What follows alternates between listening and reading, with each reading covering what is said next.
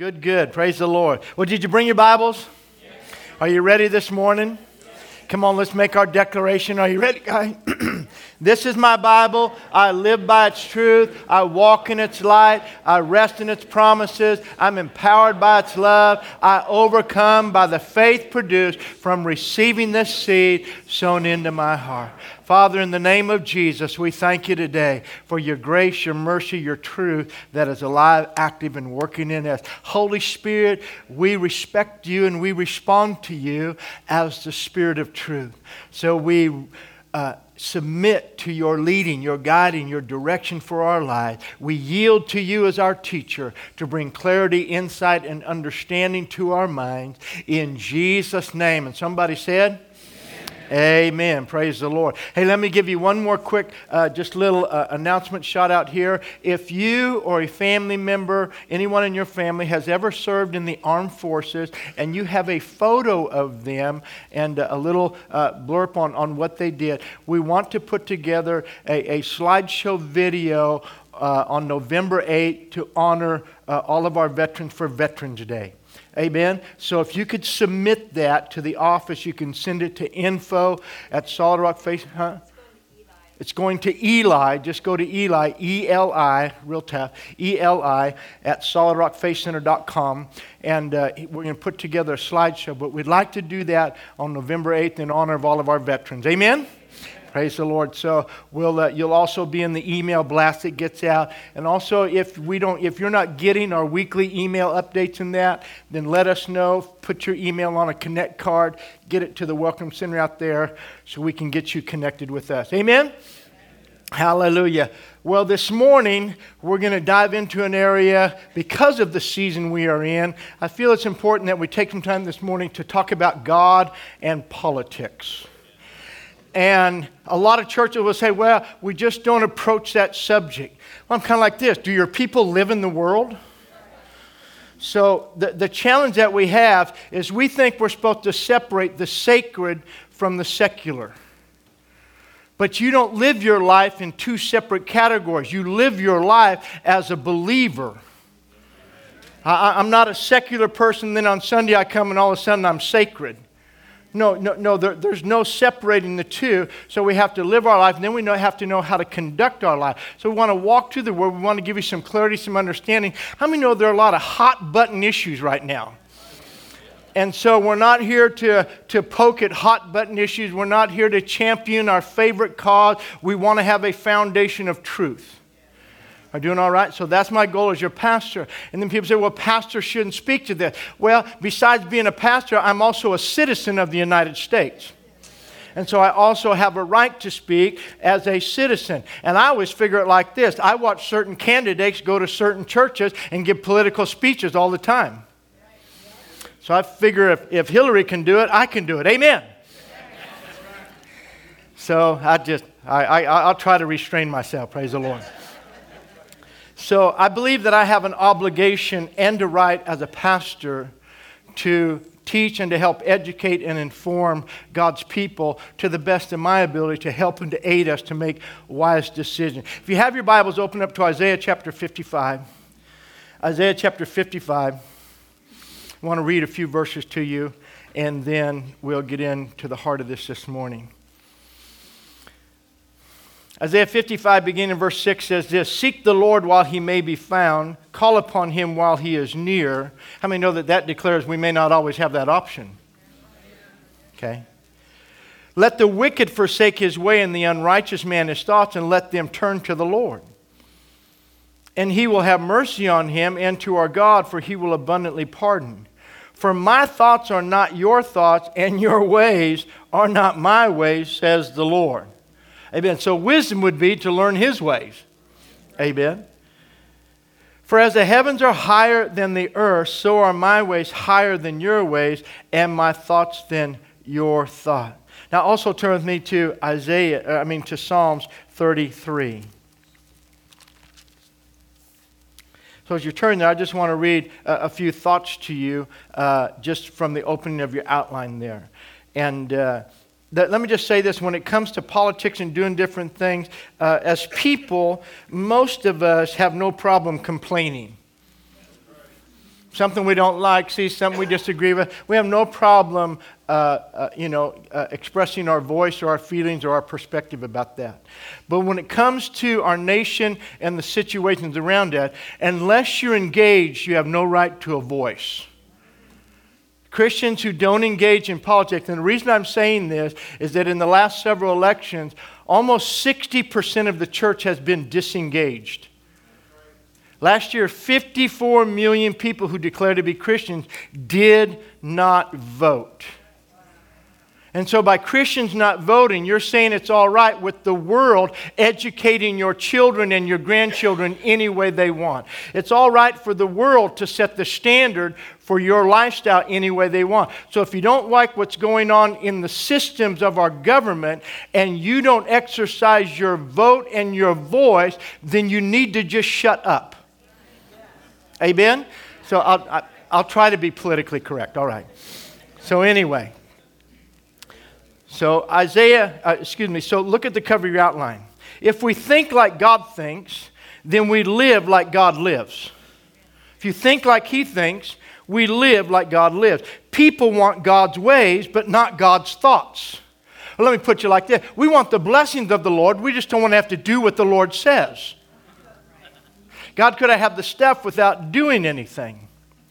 And so we hear a question all the time, why can't I keep my ways and my thoughts and live like God? Because they're incompatible. Your ways, your thoughts are not my thoughts. It, it doesn't work that way. So that's why Paul told us we need to renew our mind. You see, the God of issues has always been a voice, has always had a voice in the earth to speak to the issues of the day, be it prophet, priest, or king. Today, our candidates for election try to speak to the issues that we face as a nation.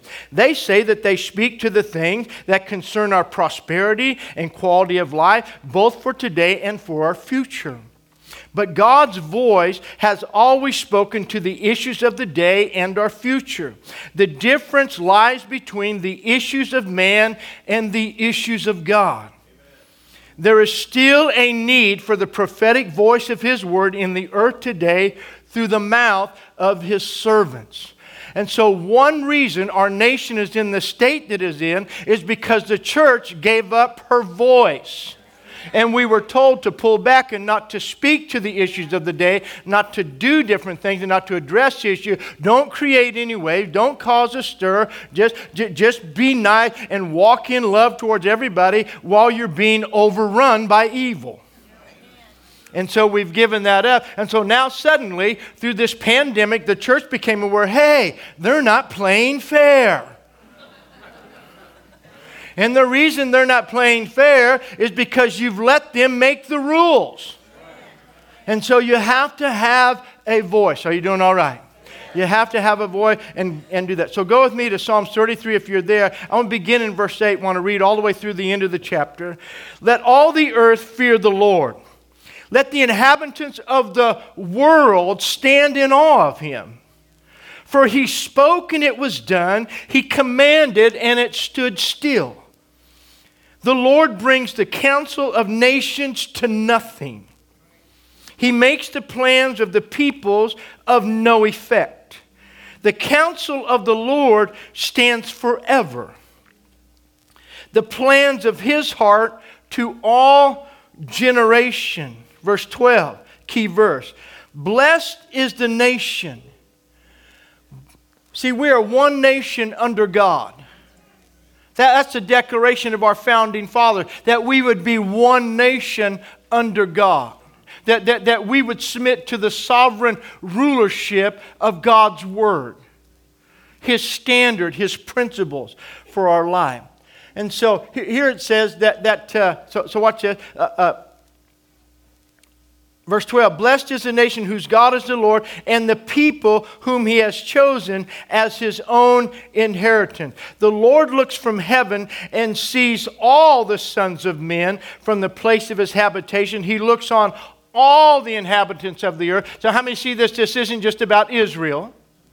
This, He's talking to all the nations of the world. He fashions their hearts individually. He considers all their works. Verse sixteen, no king is saved by the multitude of an army. A mighty man is not delivered by great strength. A horse is in vain is a vain hope for safety, neither shall it deliver any by its great strength. Behold, the eye of the Lord is on those who fear him, on those who hope in his mercy, to deliver their soul from death and to keep them alive in famine. Our soul waits for the Lord. He is our help and our shield, for our heart shall rejoice in him, because we have trusted in his holy name. Let your mercy, O Lord, be upon us, just as we hope in you. Amen? Amen.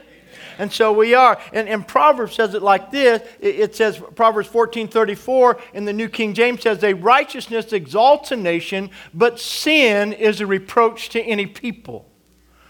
The Living Bible says it like this, New Living Translation, godliness makes a nation great, but sin is a disgrace to any people.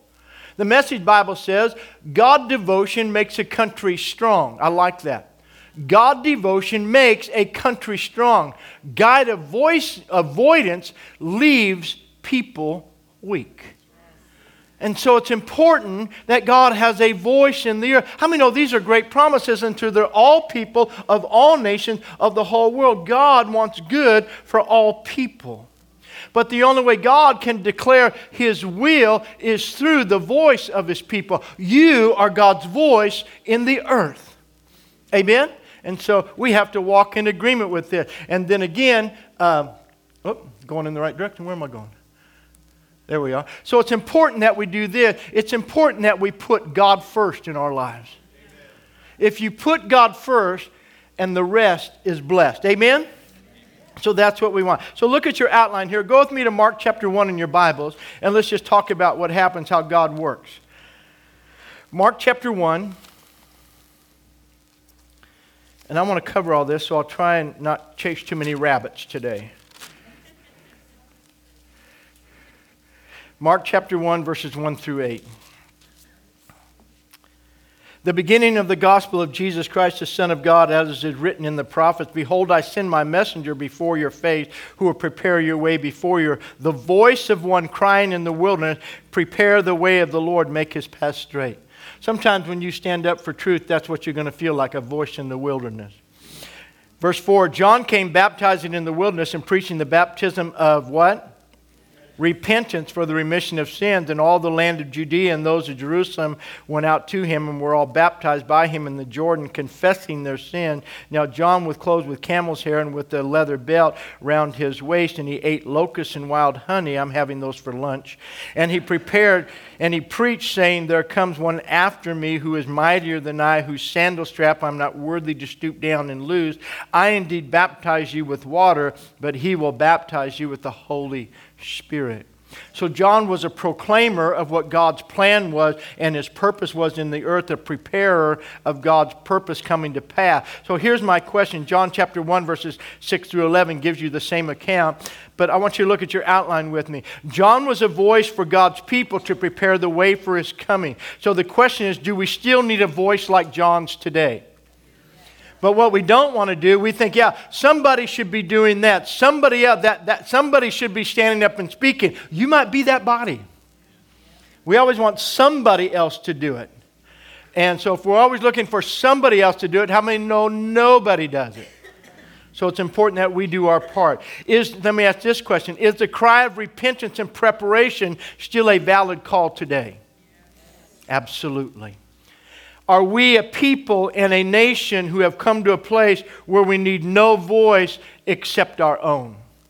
And that's really the declaration of our culture today. I need no voice speaking into my life except my own. Here's my question I ask people a lot of time. We get in trouble. When you get in trouble, this is the question I will ask you. Well, who are you allowing to speak into your life? Who has the right? Who do you give the right to, to speak into your life and to challenge your thought process? Well, you can give me some advice, just don't tell me what to do. Pastor Casey used to say this, Casey Treat, he has this statement about mentors. People say, well, I, I need somebody to mentor me. Well, let me put you like this. Friends like you the way you are, and they'll never challenge you. Mentors like you too much to leave you the way you are. So a mentor will say to you, why do you do that? That's stupid. That's self-destructive. You're harming yourself. So who do you have in your life? Every one of you needs to hear this this morning. Who can speak into your life like that? Who do you give access to bring words of instruction into your life? Who do you check your thoughts with? Who do you get confirmation from? Do you process on a peer level or do you process up? Wisdom always leads you to process up, not to process on a peer level. Are you doing all right? And so we need that voice today in our life. But our nation is telling us just what I wrote down here. We are a nation who has come to the place where we need no voice except our own. Don't tell me how to live. Don't tell me how to think. Don't tell me that. La, la, la, la. I'm my own person. I make my own choice. Okay, run with that. Praise the Lord. But look at this next statement. I believe that man is still hiding from the voice that exposes the nakedness caused by his choice. Today, man is running from the voice of God because when God's voice shows up, it exposes the nakedness we are in made by the choices we have made. Doing all right? All right, so look inside your outline this morning. So elections take the spiritual temperature of our nation. And really, if you would read the book of Revelation in chapters two and chapter three, there's seven churches and there's a word to the seven churches, and we like to isolate that. We like to make those church ages to do whatever. I, I believe it's seven conditions that can be found all the time, and we need to defend ourselves against all those seven issues that are brought up there. Being the loveless church all the way down to the lukewarm church. I mean, no, God doesn't want us lukewarm. You, you, you know what a lukewarm citizen of the United States is? A person who has no opinion either way. People just want to be in the middle of the road. You know, I really don't want to make an end. Dude, you're just lukewarm. That's nothing. Are you doing all right? Amen. And so God wants us to be hot or cold. Either be totally indifferent, or bless God, get in and fight to make a change. Amen. But don't just try and be in the middle. Because how many know, how many have ever tried to make everybody happy? How'd that work out? How many end up with nobody happy and then they're mad at you for trying to make everybody happy? Yeah. Okay. So elections take the spiritual temperament of a church. Re- it's revealed in what we vote for and what we vote against. I'm going to put you like this. If you don't vote for, opposed to something, if you're not opposed to things enough to vote, then you're voting for whatever gets in. A no vote is a yes vote for the things you disagree with. A non-vote, I should say. Are you doing all right? So, also, what we define or redefine is our rights. We do that through voting. Think about all the things that we deal with. We have parental uh, parental rights. We have personal rights. What, what are our personal rights? Every alphabet group you can think of. Think of all the groups defined by letters. We got the A C L U. We got the B L M. We, we, we got the, the, the uh, L B G T Q ad infinitum. Every week they add another letter. Amen. But so, so you have all the issues. Are you with me? All the different things that are there that are all connected to personal rights. We have children's rights. We have women's rights. We have animal rights. We have environmental rights. Think, and it just goes on and on and on moving forward. See, what happens is, is that the world wants a separation from the voice of truth. The world wants no truth spoken into its choices. The state has always been separate from the church, but the church was never to be separate from the state. Our founding fathers did not establish this nation for the church to be shoved off in a dark corner and have no voice about what happens in the governing of our nation. That was never their intention. What Thomas Jefferson wrote in his letter to, to, to, the, to the Congress of Baptist Churches was, the, the state has no right to tell you what to do. The state has no right being involved in worship. You have the freedom of worship. The state has no right to regulate your worship and your freedom of worship. The church has every right to be involved because every member in the body of Christ, every believer, is a full citizen of the United States. And you have a voice in the governing of your nation. Are you doing all right? Yes. And so that's the intent. God's people have always had a voice in their government. God has always strategically placed people in positions of influence in government as his voice and for the protection of the people. I'm thankful for the godly leaders that we have that are in government. Amen. But there's been a taboo that's been placed on that. Young people, go into serving God in politics. Go into community service. Get involved no matter where you're at. Get involved in the process. Run for the school board. Run for counselor. Become supervisor. Get involved in governing our nation. Amen. Either that or let everybody else decide how it goes. Think about it. The issue is the principle, not the person. So what we're in right now and what you're hearing, if you're watching any debate based upon political issues, the liberal side will always make it about a person. And if you don't go with the issue or the right, you're against that person either being in love or being able to make a choice for their own health care. You're, you're, you're against a person. You're attacking a person. It's not about a person. It's about truth. And about principle. You can stand for principle without having anything to do with attacking a person. But the moment you make it a person now, you make that, that the, the, the person who's standing against that a bad person because you don't want people to be in love. You don't want people to have freedom. You're, you're attacking. So it becomes a personal issue. So people get pushed back because they're being told they're bad for attacking people. I'm not attacking anybody. I'm standing for the truth. You can do whatever you want, make whatever choice you want, love whatever you want, be involved whatever you want, but don't tell me I have to give up my stance on truth and be a voice for the truth because of your choice. We're doing all right. Amen. So sometimes things just have to be said. Amen? So that's what we're trying to do today. So God's done this because truth is not personal, it is universal. Truth is not about a person, it's universal foundation for life. It applies to everyone, everywhere, in every age, and in every nation. The thing that makes truth true is that it's always true. That's a heavy revelation right there, isn't it? Truth is true. But truth is more than a choice. Truth is more than just a choice. Truth is a voice. Truth is a voice. This is what Jesus said in John chapter six. He says, the words I speak to you are spirit and they are life. In John fourteen six, he says, I am the way, I am the truth, and I am the life. And so truth is a voice. It is a declaration. Are you with me?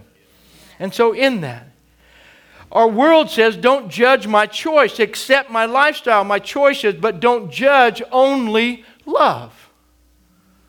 Well, speaking the truth doesn't mean I don't love you. It really means I do love you. Amen. Because truth speaks correction for safety, for protection. That's why the Bible says a parent who does not discipline his child does not love them and treats them as an illegitimate child. An undisciplined child by a parent is a mark of illegitimacy by the parent. So Proverbs says, I was going to say the word that the King James actually says, but I won't. Amen? You still love me this morning? So watch this. So, love is not blind or void of expression of the voice of truth. You need to understand that I am not a judge, but I am a voice of truth. I'm not a judge, I am a voice of truth. And if the truth spoken makes you feel uncomfortable, it's not that we're against you, it's just a declaration of truth. We didn't judge you, what was spoken did. Are you doing all right? That's why if you just, we, we talked about it yesterday with the men in, in, in Ephesians. In fact, let me just pause right here. Let's go there real quick. Just go to Ephesians chapter four. I just want to read this one verse. You have to go quick because it's an interruption. It's a, not a, an interjection. Ephesians chapter four and verse seventeen. This I say therefore and testify in the Lord that you should no longer walk as the rest of the Gentiles walk in the futility of their mind, having their, verse eighteen, having their understanding darkened, being alienated from the life of God because of the ignorance that is in them, because of the hardening of their heart. So anytime we harden our heart to the truth, so let me put you like this. I can speak the truth of God's word to you and make you uncomfortable. But just speaking the truth isn't because I don't love you. Or isn't I'm telling, I'm just declaring that. Are you live, are you with me? So I love you enough to preach you the whole counsel of God's word. But here's what happens, that if I harden my heart to that, if I shut myself up and harden my heart, read verse eighteen backwards with me. If I harden my heart to the truth of God's word, look what happens. Then I'm declaring that I prefer ignorance, that I choose to be alienated from the life of God and live with my understanding being darkened. How many know that's not good? So I prefer to read that verse forward and avoid it versus read it backwards and live in it. Amen? So watch this. So let me give you this. Sin affects a nation, a family, and a church. So in this area, what's my thing? Here we go. All right. Where did three, four, and five go? Where we go? There we are. One nation under God, three, four, five. Put God first. All right. Anyway. I'm trying to follow my own PowerPoint, and I'm lost. So watch this. So sin affects a nation. I'm going to get into this. God is the only one. If you look at Joshua chapter seven, look what happened. One man. So we think, here's what we think. My choice doesn't affect anybody else. How many have heard that? Yeah. It's my choice. It doesn't affect anybody else. That's what Achan thought. Yeah. The nation of Israel went in, took Jericho, fought it. One man out of the whole nation. Brought some stuff out of Jericho that God said, don't touch it. Everything in Jericho is mine. Jericho was the first fruits of the land. First fruits always belong to God. It's mine. It's holy to the Lord. This is the first of the land. This belongs to me. Achan took some, some clothing, some silver, some gold, some trinkets and stuff, hid it in his tent. The next time the, the, the next time the nation, the next time the nation went to battle against Ai, three thousand people died. Because of one man's choice. Or take, take it back to uh, uh, three hundred, somewhere there. three thousand went out against. They thought they could do it. And I think three hundred died. And, and, and, and Joshua came back and he said, hey, God, what happened? We just destroyed Jericho. We go out against this little city and we get whooped and people die. God said, it's because there's sin in the camp. It's because there's sin in the camp. Paul wrote to the church at Corinth like this. And he said, you have a young man having sexual relations with his stepmother. And it is a reproach against the church. You need to deal with that because it's causing, uh, it's bringing a reproach upon you as a body. That sin in your midst is causing reproach upon, it affects all of you. We are the body. We are jointly framed and fit together. So that means whatever you take into your mouth affects every, it, it gets disseminated through your whole body, affects every organ. We are jointly framed and fit together as the body of Christ. What one member does affects the whole body. People say, well, it doesn't matter to me whether I come, whether I go, do all that. That's been a perpetuated lie by the devil. Amen? And so it works that way corporately. It works that way for a nation. It works that way for a church. It works that way in every area and in a family. Are you doing all right? So think about it. God is the only one who can define what is right in His presence. God was before and we came forth from God to live in an unnatural way with an unnatural views and still say, I worship God. The same God of you is to change the, His nature to conform to yours. So we hear that today. I have different style. I have different lifestyle. I have all of this, but I, I worship the same God you do. I don't think so. Because God is a voice of truth. God doesn't change His nature to conform to our choices. Are you listening to me? God does not change His nature to conform to the choices of humanity in any age, in any generation, in any nation. Not just America. This isn't an America issue. That's why I read Psalm thirty-three. This is a world issue. Amen? So watch this. So we cannot have a definition of truth and right that redefines His. And that's what we're trying to do today. And even the church is trying to do that. Because the church doesn't want to make any, doesn't want to offend anybody. Well, then quit reading the Bible. Just read Reader's Digest stories. Because just reading God's Word offends people when we're not in line with it. God's word always calls us into alignment with Him, to live in agreement with His declared purpose and plan for our lives. Jesus said that if you love me, keep my commandments. I mean, no, commandments aren't suggestions. They're commandments. So think about that. So here we are today. There's two types of teaching needed. This is where we are. We need direct impact teaching, addressing current events in light of today's needs, opinions, and desires. That's part of what I'm doing here today. We need some direct impact. Amen?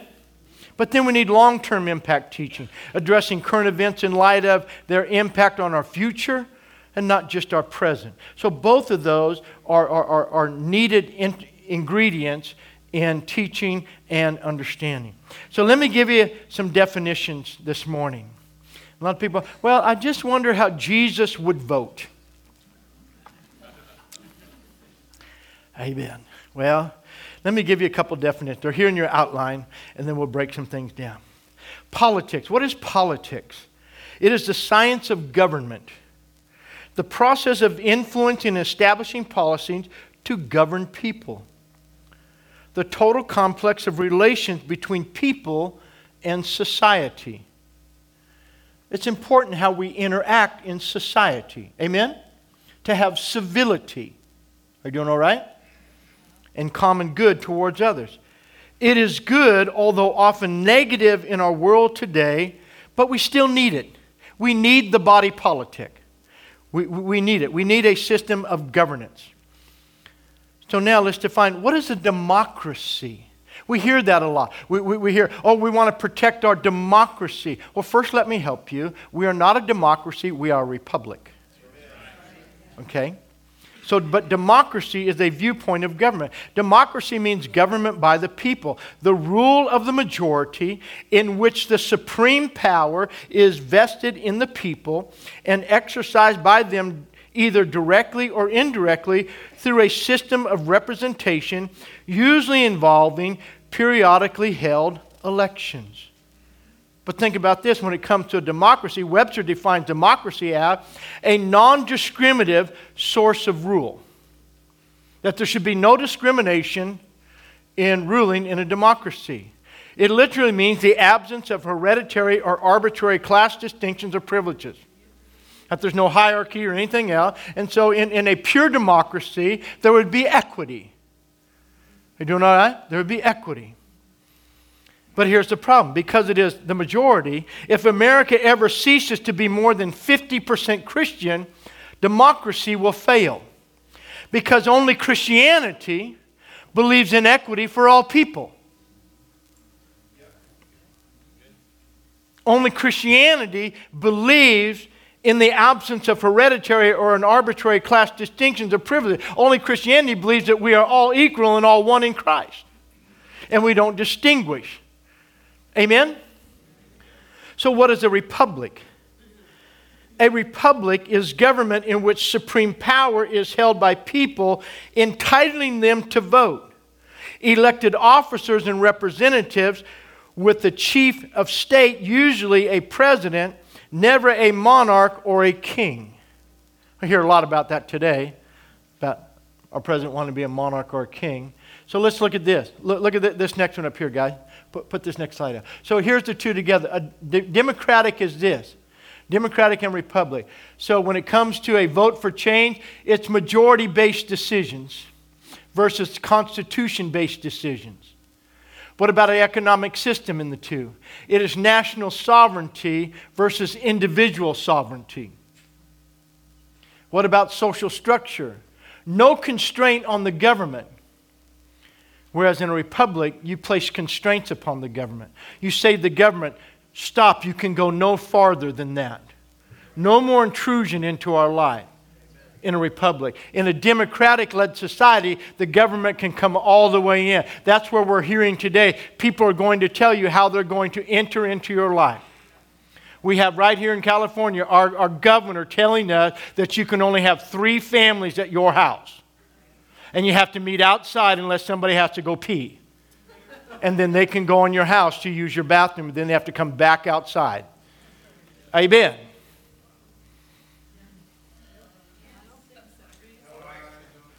So now what? So so what? So but but the democratic mindset. Listen, a democracy versus a republic. A democracy says, and democratic rule says, we can, can we can intrude as far as we want to into your life. A republic sets limits on the intrusion into personal life. Are you doing all right? That's why our founding fathers set us up as a republic. So let's look at the difference between Republican and, well, let me see if I got one. Oh, yeah. Let's look at the difference between a Republican and a Democrat. In your outline, it says a general definition. This is the general definition of, of, of a Republican. It means to keep government generally small, allowing commerce to regulate and to control itself.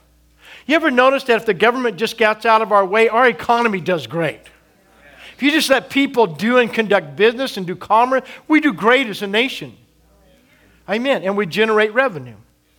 Thirdly, leaving assets in the hands of the people. You get to keep what you make. That's a Republican view. Fourthly, to maintain a generally conservative moral value system for the country. The Republican Party traces its origin in, in, in, to the anti-slavery national forces that united in eighteen fifties. And we don't hear this, but it was the Republican Party that voted to abolish slavery without one Democratic vote. They ran its first president as John C. Fremont in eighteen fifty-six, elected their first president, Abraham Lincoln, in eighteen sixty, was the dominant political party from eighteen sixty to nineteen thirty-two. Beginning in the twentieth century, it became the party advocating less government and a laissez-faire policy. Let life flow. Amen? Praise the Lord. So democratic is this, a general definitions, not their platform. We're not talking about platform issues. We know what the issues are. But generally it means providing sufficient government to meet the physical, social needs of the people, which is why Democrats always are, are, are promoting subsidy programs. We're going to give you money. We're going to give you free school. We're going to provide this. We're going to provide that. We're going to provide this. We're going to provide that. We're going to provide your education. We're going to provide you health care. We're going to provide you this. Just get out of my way and make, let me make a living. I'll pay for my own life. Are you doing all right? But their view is, this is what we do, is that providing sufficient government to meet the physical and social needs of the people. The belief that it is their responsibility to meet the needs, their, these needs rather than leaving the assets with the people. So, secondly, to regulate commerce to keep balance and economic equity for the people. The belief that it is their job Their job is to take the poor and lift them up and take the rich and bring them down. Amen. That's what you're hearing. On the left says, we are going to tax the rich and give it to the poor. They are the party of a phony Robin Hood. We will take from the rich and give to the poor. Are you with me? But government, well, our nation was never meant to be, we, we, we were never meant to be democratic and republican, or democracy and republic. We were just meant to be republic. Now you can have different views and you can have parties in that. Are you listening to me? You can have party, but democracy and republic are two different forms of government. That's what I want you to see here. The reason I'm bringing this, because most people don't understand that. So when you're voting for democracy, which is the foundation of the Democratic Party, this is what you're voting. You're voting for government running your life, not you. You're voting for government handling your finances, not you. You're voting for government making your choices, not you. You're voting for government tell you when, where, how to live and conduct your life, not yourself. That's what democracy does. Are you doing all right? And then nextly, number four, they provide legal rights and protection for all value systems and lifestyles and choices, and to force their acceptance. So once they regulate that, then they force compliance. So you look at all the, the, the employment law, equal opportunity employment, all these areas in that for lifestyle choices, which is forced compliance. Are you doing all right? Yeah. So why is it important for Christians to be involved? These are some of the reasons. Rather than promote a conservative moral opinion, they would promote all values and lifestyles and choices as equal and all moral. Everything's equal. Nothing is immoral. Everything is amoral. Everything is just okay. Because it is my choice, and if you don't like my choice, then you are hurt, you're against me. No, I'm just for truth. Are you doing all right? And, and truth doesn't say. I, I'm for principles and for truth and for God's issues. Amen? So what does that mean? So the Democratic Party traces its origin to Thomas Jefferson's Republican Party, which evolved to the Democratic Republican Party. Adopted the name Democrats in eighteen twenty-eight under Andrew Jackson. Originally was the party championing interests of farmers and advocating limiting the power of national government and protecting states' rights. In the twentieth century, became the more liberal party advocating an activist government to tackle the nation's problems. Was the dominant political party from eighteen twenty-eight to eighteen sixty and again from nineteen thirty-two to nineteen sixty-eight. Republican versus Democrat, two key differences. Republican, a Republican is someone who favors or supports the principles of the Republic. A Democrat is someone who favors the principles of the democracy, thus believes in the power of the majority. A Republican believes in economic equity. A Democrat believes in class equity. Doing all right? Democrats versus Republican. The Democrat and Republican Party are the biggest in America. We have the the the, the uh, uh, Libertarians and some other, the Green parties and others in that. But the Democratic Party are the two biggest, but they're, they're, they differ significantly in ideals and philosophy. Democrats believe the government should have more active role in society because this will help society grow and achieve its goals, also lead to equity and a higher quality of life. Republicans support the idea that the government should be small. It should employ a small number of people, and it should, should, should not play such a big role in society. Let me tell you where we are today in that. Almost fifty-three percent of jobs in America are government jobs. So we're at a tipping point where more people are employed by the government, by the state, than they are by the free market. And once you get to there, you're at the tipping point of going downhill because the, all those people employed by government are paid by the minority who's not employed by the government. Government does not have money. Government has no money. I love everybody says, I'm going to move to a state that has no taxes. How do they pay for what they have? Government has no money. They may not tax this issue or that issue, but they have revenue coming in from somewhere. They don't pave roads for free. Government has no money. They operate off of taxes. Taxes comes from whose money? Ours. Amen. My name is Don. I'm running for president this year. No, not really. But in that, if it, but people act like they, they think the government just has all this money. The only money government has is every, every idea. They are grabbing their pen and your checkbook. Every time they come up with an idea and a declaration on either party telling you what they're going to do, they're telling you what you're getting ready to pay for. When you listen to them, I, I heard uh, uh, Vice President Biden say, this is what we're going to do. We're, we're going we're to start a two trillion dollars green package. two trillion dollars. You don't have two trillion dollars. Where are you getting that? Oh, the people will gladly give us two trillion dollars. I don't think so. Are you doing all right? So think about it.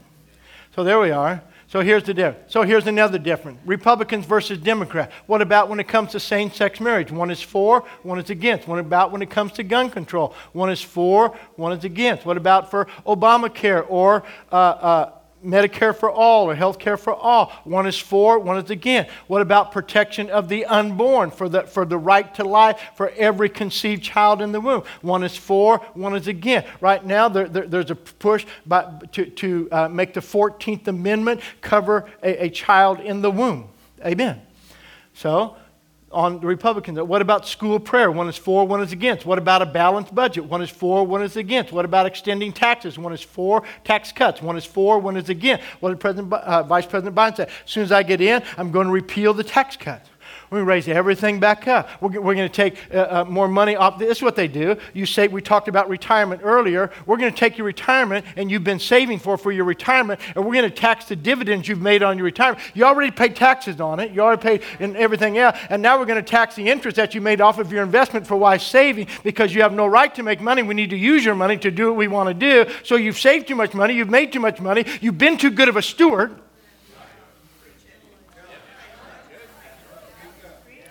So, in that area, so I would vote for tax cuts myself.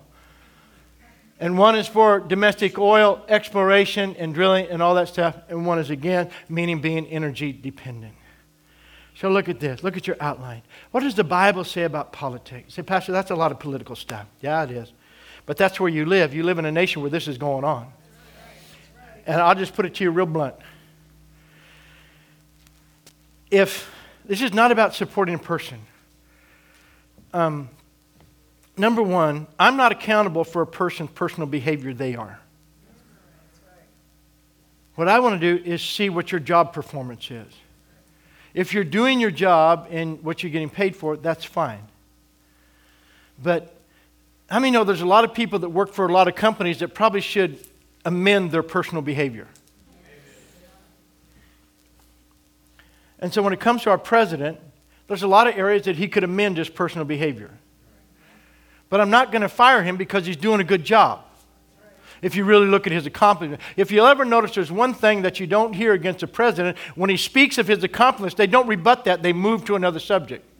He says, these are the things I've accomplished in the first three and a half years. When he's speaking about job performance and accomplishment, he doesn't get any kickback on that. They want to move to something else that they can shift. It's kind of like the, when it comes to debates with that, with liberal party, they, they always want you to be talking about something, and they always want to shift your attention. Hey, look at that. Hey, look at that fire truck. So they always want to shift your attention, the focus off of the issue. Are you doing all right? So when it comes to our president, I don't want to fire him for doing a great job, but I know this, if the other person gets elected and voted in, what they're planning to do, people who don't like California, I tell you what, all of America will become worse than California, because their agenda is to transform the nation, not just a state, to transform the nation into the most liberal, democratic, government-run society on the face of the earth. That's the agenda. That's what this election is about. And that's why I say this is the most important election. Really, I agree with what's being said. I believe this is the most important election that our nation has faced since its founding. Because this election will determine our future, whether we have one or not. Amen? And if you look at it, if you listen to what's being said, and uh, about even in confirming the last, this Amy Coney Barrett. Think about that, what's being said, because what they're saying is, hey, this means that we won't be able to promote our agenda much further through the courts. We won't be able to use the courts anymore to legislate, to judicially legislate our moral agenda. We can't get it past the people in a vote, but we can legislate it through the court. That's not what the courts are for. Are you with me? That's the other thing. Do you know that President Trump has appointed over three hundred, almost up now, almost three hundred conservative federal judges? Nobody's ever done that. And so, like I say, I, I, I, there's a lot of things in his. I, I'm kind of like, I identify a lot with that guy. I get in trouble for what I say all the time. Amen? So with that. So w- let's go back to that. Are you doing all right? Can I have a couple more minutes? So what does the Bible say about politics? Proverbs nineteen one. Man plans, but the purposes of the Lord will stand. Proverbs eighteen fifteen, God says, by me kings reign. Proverbs twenty-one one, the king's heart is in the hand of the Lord. God's in control of everything, guys. Romans thirteen tells us how to respond to authority, how to walk and be submitted to authority. As Christians, you're supposed to be submitted to authority. I, I like what Pastor Brian Hawkins said when he was here. He said, I, I, as, as an African-American man, I've never had any conflict with law enforcement that didn't come about as a result of my choices. Amen. Amen. I've never been pulled over for driving the speed limit. I've never had any conflict with law enforcement, any of us, with hasn't in, been instigated by a choice in that. And so how we do it. So what do we do? We submit. But you also declare the truth and stand for the truth. I can be submitted to authority and still declare the truth and stand for the truth. That's what I'm doing to today. I'm declaring the truth and I'm standing for the truth. There are people that say that as a pastor, I can't be speaking like this today.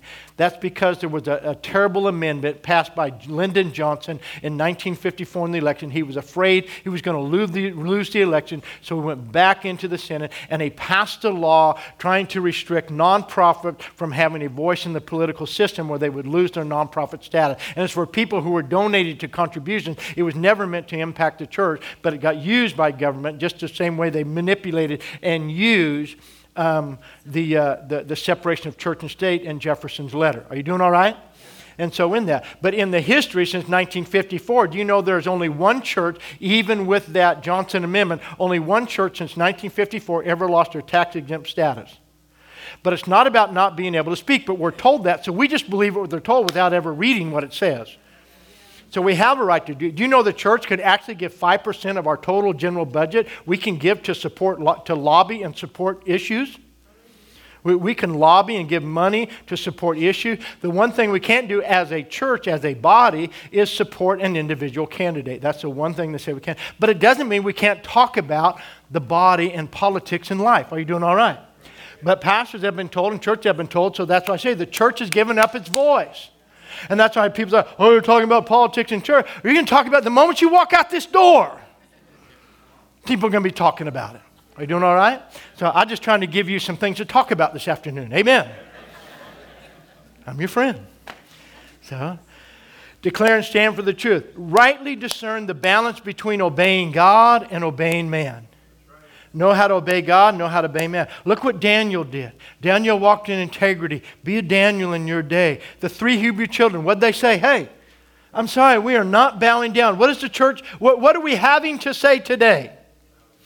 A virus is being used, a, a, a, a medical situation has been weaponized to control a people and is a political campaign to take down a president. It's been weaponized, and it's been used to silence a conservative voice in all this area. And so people are going to have to stand, hey, you know what? We're going to take a stand. The three Hebrew children said, hey, whether you throw us in the fire or whether you don't, dude, we're not bowing. And so you're in a day we have to make the choice not to bow. What did Peter and John say? Peter and John actually said, they were told, don't preach in the name of Jesus. Look, we're told, you can come here and pray and do this. Just don't say Jesus when you pray. Say, God. Almighty Creator. Just don't say Jesus. Well, I'm sorry. Whether it's right to obey you or God, you judge. As for us, we cannot but speak and declare the name of Jesus. Amen? Amen. So you have to take that stand. Peter says this. Peter says, submit to every, and, and so read these verses, Peter and, and Roman, submit to every ordinance of man for the Lord's sake. So the question, can we submit and still address issues? Absolutely.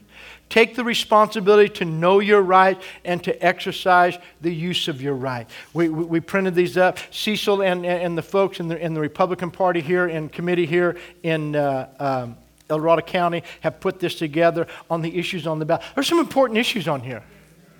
If if you don't vote right on, uh, I, I believe it is Prop sixteen, uh, uh, no, uh, Prop fifteen on taxes, then they're repealing Prop thirteen and property tax. They're, they're say they're doing, they're going to institute rent control, and they say they're doing it on business, but they're actually going to change all of our ho- homeowners' property tax. So you need to know how to vote. So what happened? You know why we have such high gas taxes? Because people weren't smart enough to read the ballot to know that no was yes and yes was no. So they voted in a huge tax increase. When the Bible says my people are destroyed for lack of knowledge, we brought up the men's breakfast, but the second part of that is because you have rejected knowledge. So when we just stick our head in the sand and we don't study and we're not aware of the fact, we mess up. So we put some things in your hands to help you. Amen? So responsibility to know. If evil can be promoted through the system, so can good and righteousness. What happened with Joseph? What happened with Esther? What happened with Nehemiah? What happened with Daniel? God raised up some of those today. Amen? Amen? So, now let me just say this to you again. This is what you need to understand. What are we seeing on our streets? What are we seeing on our streets? This is what you're seeing on our street. You're seeing the manifestation of the education of a generation. You're seeing pe- people who have given up the education of their own children, sent them off to government schools, and allowed them to be indoctrinated by the mindset of this world. That, that's why every liberal uh, uh, agenda and every liberal program and part wants to get into the school system. They want to teach children so when they become adults, they can rebel and go in the direction. It's called identity, value, and directions. They want to shape their identity and give them their values so they will go in the direction they want them to go. Amen. So watch this. Here we are. Issues facing our nation in this election. We're talking about God, and here we are. Put them up, guys. We the people. That's who we are. We the people. So what are the issues? God is the only one who can define what is right in His presence, His people, His nation, and His church, not the government. Amen? Where'd it go? Oh, man, I didn't save them. Okay, I was going to put those in. That's all right. Here, I'm going to go back to this one. Let me look at this one. I skipped this one. A democracy is nothing more than mob rule where fifty-one percent can take away the rights of the other forty-nine percent. That's what Thomas Jefferson said. Whereas a republic is government of laws. A democracy has never, a democracy never lasts long. It soon wastes itself, exhausts and murders itself, because there was never a democracy that didn't commit suicide. That's what our nation is doing. What's being happening right now? You know what you're hearing? You're hearing the, the removal of the Electoral College. Our, our founders were so wise in establishing the Electoral College because they knew there would be a time when the population could be swayed to go one way. And so what do we have? We have very small populated areas. We have probably five states that have the majority of the population of our nation. Those five states could determine the rest of the direction that the rest of the nation goes and take away a voice from the other forty-five states. Just through the popular vote. So it doesn't matter who wins the popular vote. It matters who wins the nation's vote. And every state, what they set it up, so every state would always have an equal voice. Amen? And so that's the area that is there. So watch this. God is the only one. Today we're facing financial, social, and health, safety, educational, moral issues on a greater scale than ever before. The direction we go in in our election determines the course of our nation. Watch this. Yeah. The direction we go in as our nation determines the course of our nation and the land we live in and the homes we raise our families in. Our welfare as a nation and the church is both corporate and individuals. It's impacted by those we elect to exercise power and rule in our nation. Think about that. Here, our welfare as a nation and the church is both corporate and individual. We think I just live my own individual life. You live in a corporate system, in a nation, and as a church. You doing all right? Okay. It's imperative that the church never give up her voice of truth and her vote. The greatest use of our voice is first in prayer. We should be a praying people. We need to come back to a place of prayer.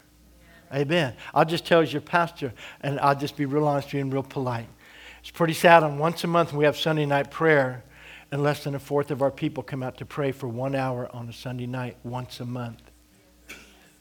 You're giving up your voice.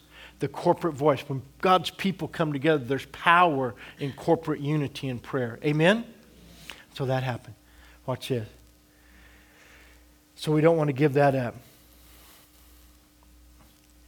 We need to understand this. You cannot legislate freedom through choice without depriving others of theirs. We're being told that we're going to legislate freedom and legislate right. You can't legislate a freedom without taking away somebody else's freedom. Freedom of choice doesn't mean you get to legislate your choice and imposing upon other people. That's what's happening. People are making choices, and now I'm imposing my choice of how I want to live upon you to accept that and to change your lifestyle to conform to my choice. That's no longer freedom. Amen? Amen? So what do we do? You defend freedom.